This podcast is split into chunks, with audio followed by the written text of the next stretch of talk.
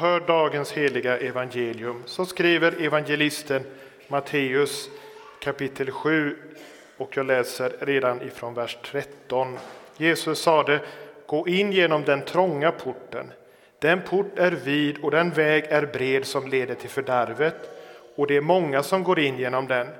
Men den port är trång och den väg är smal som leder till livet och det är få som finner den. Akta er för de falska profeterna som kommer till er klädda som får, men i sitt inre är rovlystna vargar.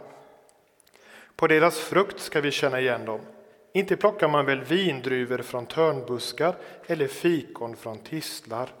Så bär varje gott träd god frukt, men ett dåligt träd bär dålig frukt. Ett gott träd kan inte bära dålig frukt, inte heller kan ett dåligt träd bära god frukt. Ett träd som inte bär god frukt blir nerhugget och kastat i elden.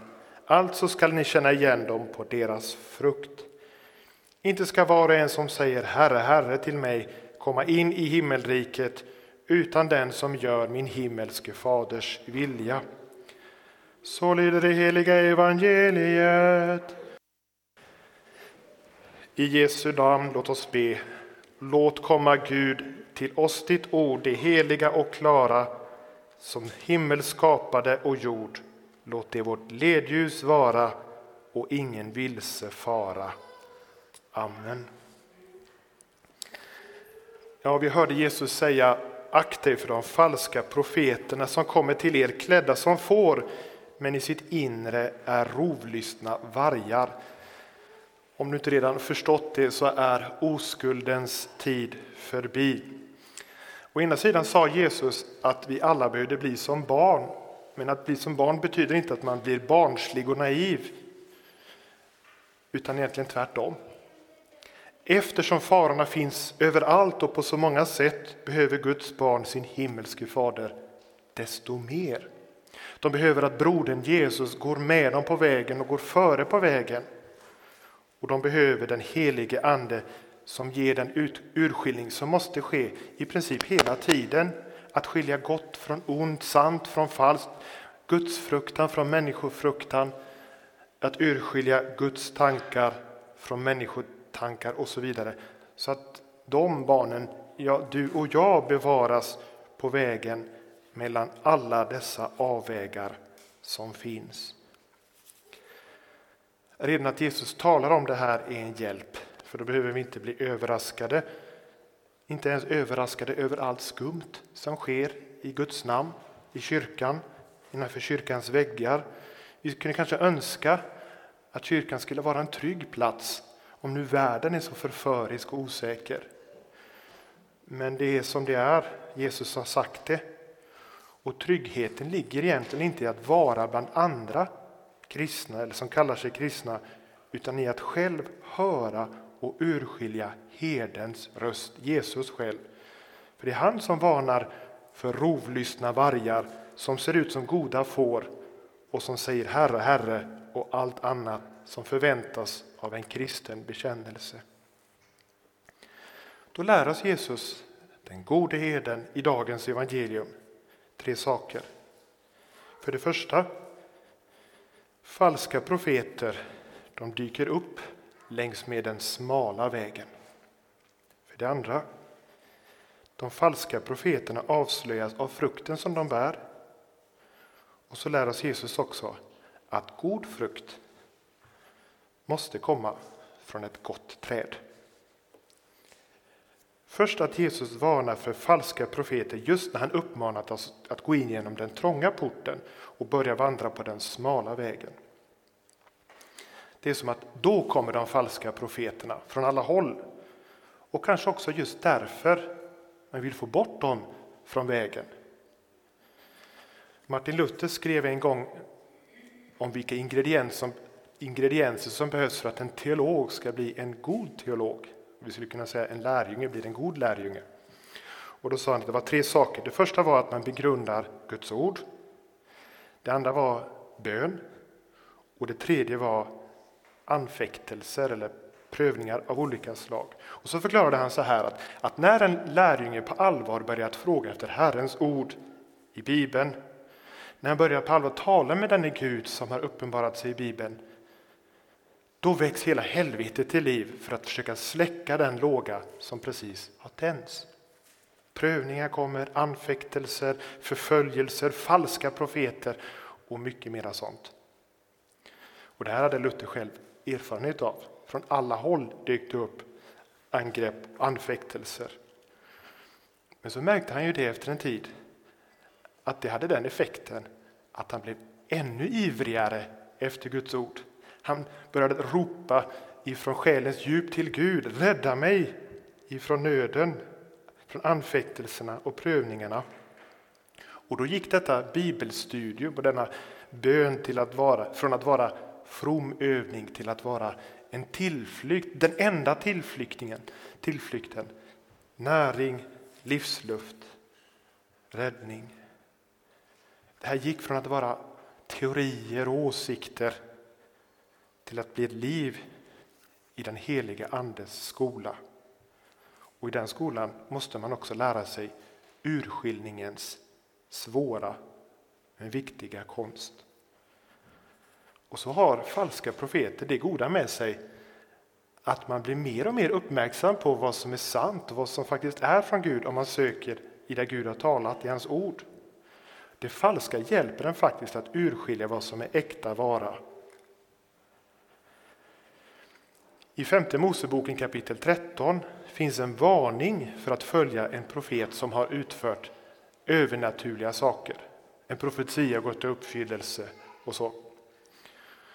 Men så varnas det för att följa en sån profet som sedan, när han har gjort detta övernaturliga, uppmanar till att följa andra gudar. Femte Moseboken 13. Så står det. Det är Herren, er Gud, som prövar er för att se om ni älskar Herren, er Gud, av hela ert hjärta. Det finns utan tvekan något väldigt tilldragande i övernaturliga inslag. För Gud blir så där nära och på riktigt. Man vill ha med, det känns som den rätta vägen. När det uppenbarligen händer något andligt.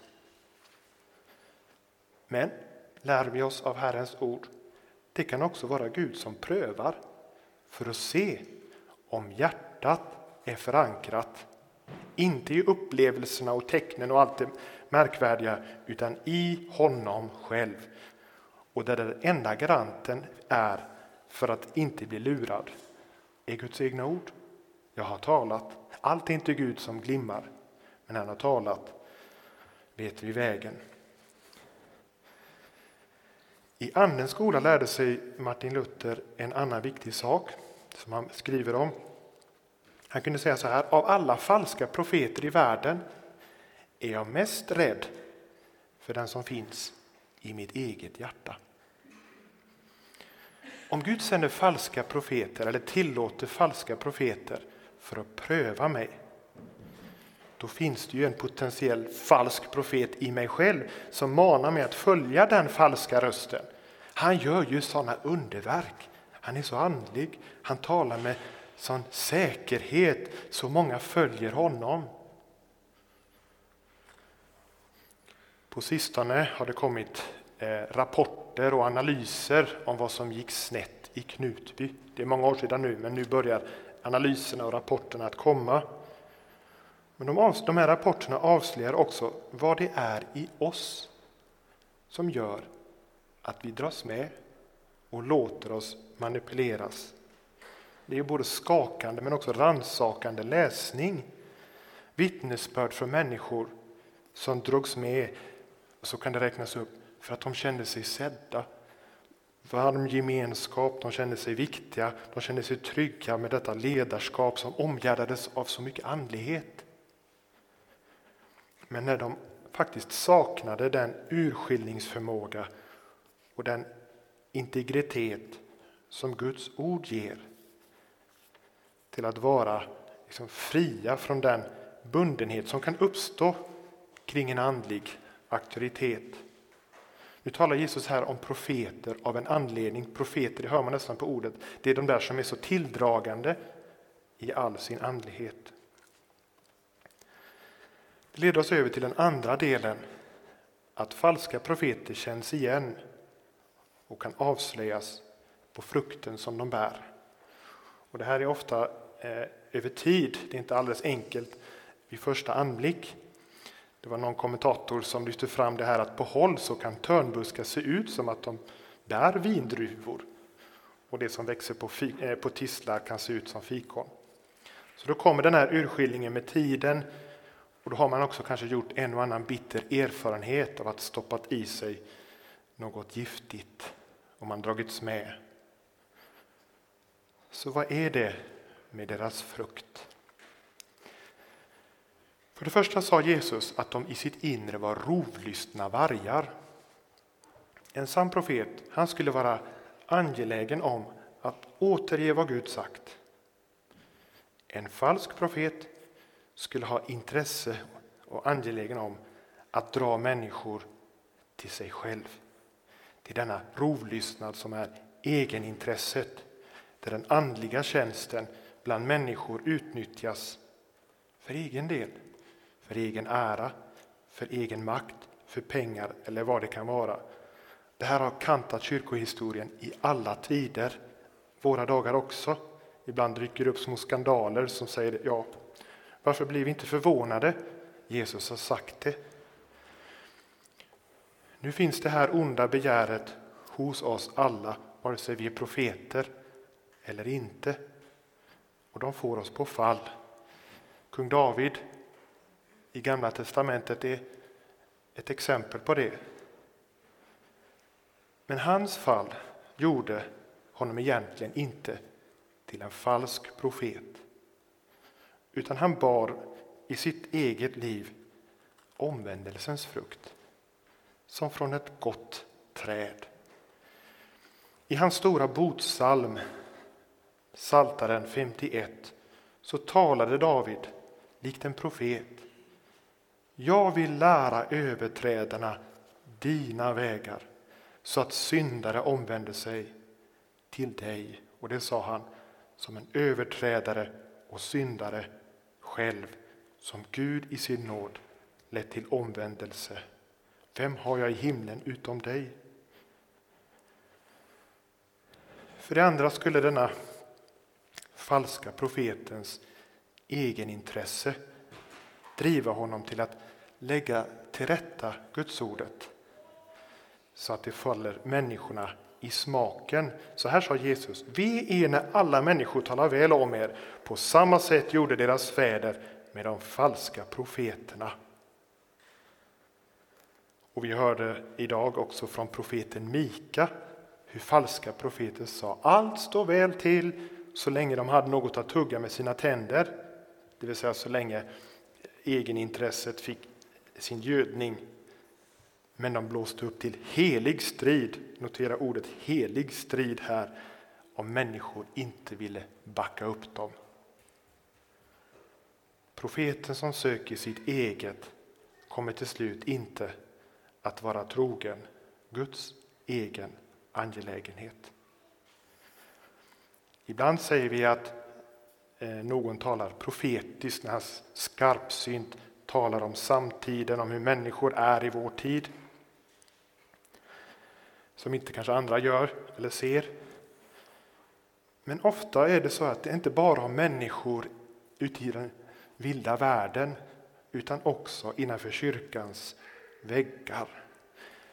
När Johannes döparen kom, och han var en sann profet, så står det att folket som lyssnade på hans profetiska ord gav Gud rätt. Det var som en väckelse där man insåg att också vi går under Guds dom i det han säger. Och så lät de sig döpas. Och det var människor från alla klasser, publikaner, vanliga människor, eh, soldater. Men det var en grupp som inte gjorde det, står det. Det var fariseerna och de laglärda.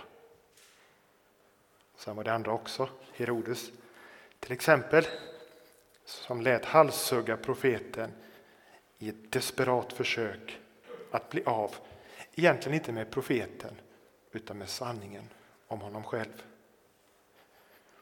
Vi kan inte ha en förväntan på att en sann profet ska falla oss i smaken, utan tvärtom ha respekt för den falska profet inom oss själva som inte vill ge Gud rätt när han talar. Man må vara hur laglärd som helst. Det bor en potentiellt falsk profet i varje människohjärta. För det tredje kan en profet som drivs av egenintressen inte tala helt sant om Jesus. Johannes döparen var en sann profet och därför hade han inga problem med att säga om Jesus. Han måste bli större och jag blir mindre. Hans lärjungar lämnade honom för att mera självständigt hålla sig till Jesus. Och han såg på det med tacksamhet. Han behövde inga lärjungar för sin egen del. En kort tid skulle han själv vara borta, död. Desto viktigare att alla dessa människor själva kände herdens röst. Johannes han kallade sig själv för brudgummens vän. Och Johannes hade inte främst sin glädje i att andra lyssnade på Johannes röst. Och faktiskt heller inte primärt över att de lyssnade på brudgummens röst när han väl gjorde det. Utan över att själv höra brudgummens röst. Det står att Johannes gladde sig innerligt över brudgummens röst. Den glädjen har jag helt och fullt. Men frukten av den glädjen var hans iver att leda andra till den frälsare som han själv var så innerligt glad för. Så man kanske kan säga så här, akta dig för den profet som inte samtidigt talar till sig själv när han säger som profeten Johannes, se Guds lam som tar bort världens synd. Det leder över till det tredje. Den goda frukten kommer från ett gott träd. Så vad gör ett träd gott? Vad gör en profets frukt god? Ja, det är det egna behovet av Jesus och näringen som kommer från honom, från hans ord, hans nåd, hans sanning. När Jesus talade om sig själv som det sanna viträdet så sa han Om någon förblir i mig och jag i honom bär rik frukt. Ty utan mig kan ni ingenting göra. Och det är sant om oss alla, vare sig vi är profeter eller inte. Nu hör det till det profetiska uppdraget att med diagnostisk skärpa avslöja det som är livlöst, fruktlöst, falsk tröstegrund, högmod, egenkärlek, självtillräcklighet. Men det djupaste syftet med den skärpan är att också vi skulle ge Gud rätt och drivas till att lyssna efter Jesus röst och extra uppmärksamt lyssna när han säger Liksom grenen inte kan bära frukt av sig själv utan endast om den förblir i vinstocken så kan heller inte ni det om ni inte förblir i mig. Kännetecknet på en sann profet är inte att han är klädd som ett får utan att han är ett får som hör den gode röst och leder andra till samma gode herde. Han är vilse som ett får i sig själv. Vi gick alla vilse som får. Men han är ledd på rätta vägar av den gode heden som leder på rätta vägar för sitt namns skull och gör det för både profeter och oss alla. Livlös, fruktlös i sig själv. Sa inte Jesus det? Men kvar hos honom. Då bär ni rik frukt. Den väg är smal som leder till livet. Det är få som finner den, sa Jesus. Men Jesus är vägen. Han är sanningen, han är livet. Och om honom vittnar alla profeterna, det vill säga de sanna, både igår och idag. Amen. Lovad vare du Gud och välsignad i evighet som med sitt ord tröstar, lär, förmanar och varnar oss. Helige Ande, skriv ordet i våra hjärtan så att vi inte blir glömska hörare utan varje dag växer till i tro, hopp, kärlek och tålamod intill tidens slut och får bli saliga genom Jesus Kristus, vår Herre. Amen.